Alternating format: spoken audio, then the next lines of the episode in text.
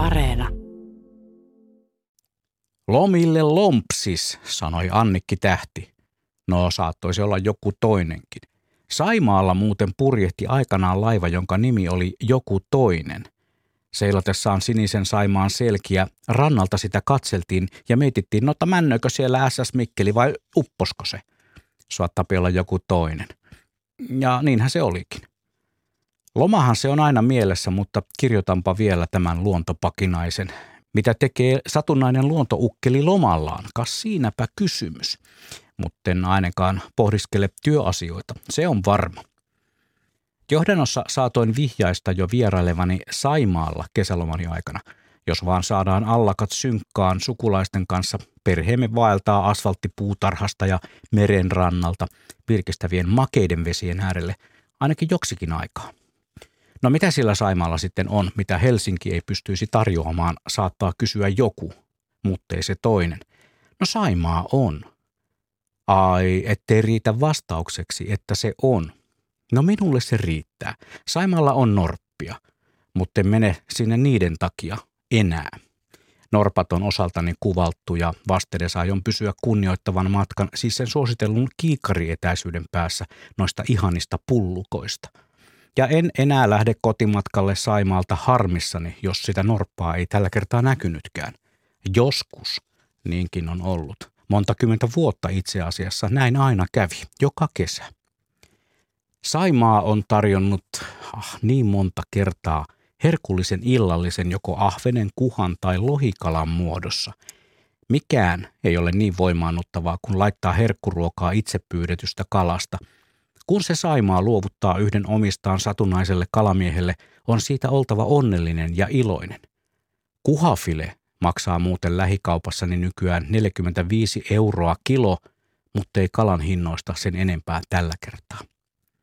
Tällainen lomaa odottava luontojantteri luonnollisesti pakkaa kuvauskalustonsa mukaan lomalleen. Kuinkas muutenkaan? Sillä koskaan ei voi tietää, mitä tulee vastaan. Olen monta vuotta haaveillut itselleni kelpaavan lepakkokuvan aikaan saamisesta. Se ei kuulkaan ole ihan helppoa puuhaa saada siis kuva vaikkapa viiksi siipasta kiitämässä tyynen Saimaan pinnan yllä saalistamassa yökköstä. Tahtoisin sellaisen kuvan, mutten osaa. Vaatisi varmaan lisää kalustoa ja siitä taas ei tänä kesänä ole käyty neuvotteluja taloushallinnon kanssa – Näinä niukkenevina rahapoliittisena aikoina ei liene soveliasta lisätä kalustohankintoja, kun se kahvin hintakin on taas noussut. Bensan hintaa en uskalla edes mainita. Lomalla, joka on siis tässä kohta alkamassa, niin kuin nokkelimmat pokkelimat ovat saattaneet jo arvatakin, pitäisi osata rauhoittua myös luontomiehen, unohtaa työkalenteri kokousaikatauluineen. Sähköpostin ilmoitusasetukset on laitettava pois päältä ja työpuhelin kiinni kokonaan. Onneksi en ole niin tarpeellinen työmaailmassa, etten voisi olla työverkoston ulkopuolella lomakaudellani. Kenenkään ei pitäisi olla. Tiedän, että siellä jossain joku toinen manailee nyt, että ei tässä ole mitään lomia ehditty pitää, ei ole kuule pidetty koskaan. Ehkä viikko silloin toinen tällöin. Niinpä, sanois Raid. Sillä kun se viimeinen päivä koittaa ja sukulaisille tulee tippa silmään, niin joku toinen hoitaa hommasi jatkossa. Kukaan ei ole korvaamaton työmaallaan. Ei edes se joku toinen. Kesähän on ilman lomaakin ihmisen parasta aikaa mielestäni.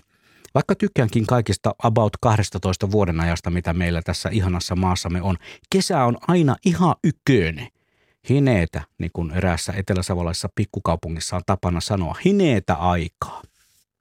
Loma, niin, sehän se on inehmoilla usein mielessä, myös talvella, ja silloinkin useimmiten se lämpimämpään hetkeen vuoden kierrossa sijoittuva kesälomaksi kutsuttu ajanjakso.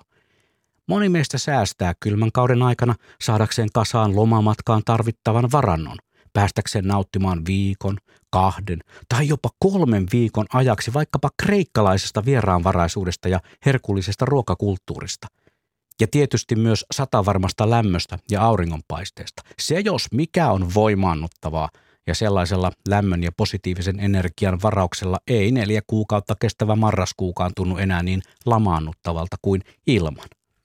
Eikä varsinkaan siellä välimerellisessä illassa istuessaan myöhemmin loppuvuodesta kylmän kangistama suomalainen huudahtaessaan jamaas pohdiskele räntää ja loskaa, enkä nyt todellakaan puhu erään eteläsavalaisen pikkukaupungin marraskuisesta elokuvatapahtumasta. No sen tietäjät tietää. Mutta nyt ollaan semmoisessa jamas, että tämä satunnainen luontojantteri aloittaa lomarepun pakkaamisen pikkuhiljaa jo henkisesti siirtyäkseen perjantaina loma-ajan ihmeelliseen maailmaan. Aion muuten kuvata lomallani lähinnä pieniä kiviä, kukkasia ja ötököitä. Niistä lisää sitten syssymällä. Ehkä. Ollos huoleton kuuntelijani, me tapaamme jälleen elokuun puolella. I'll be back, koska se on mun luonto.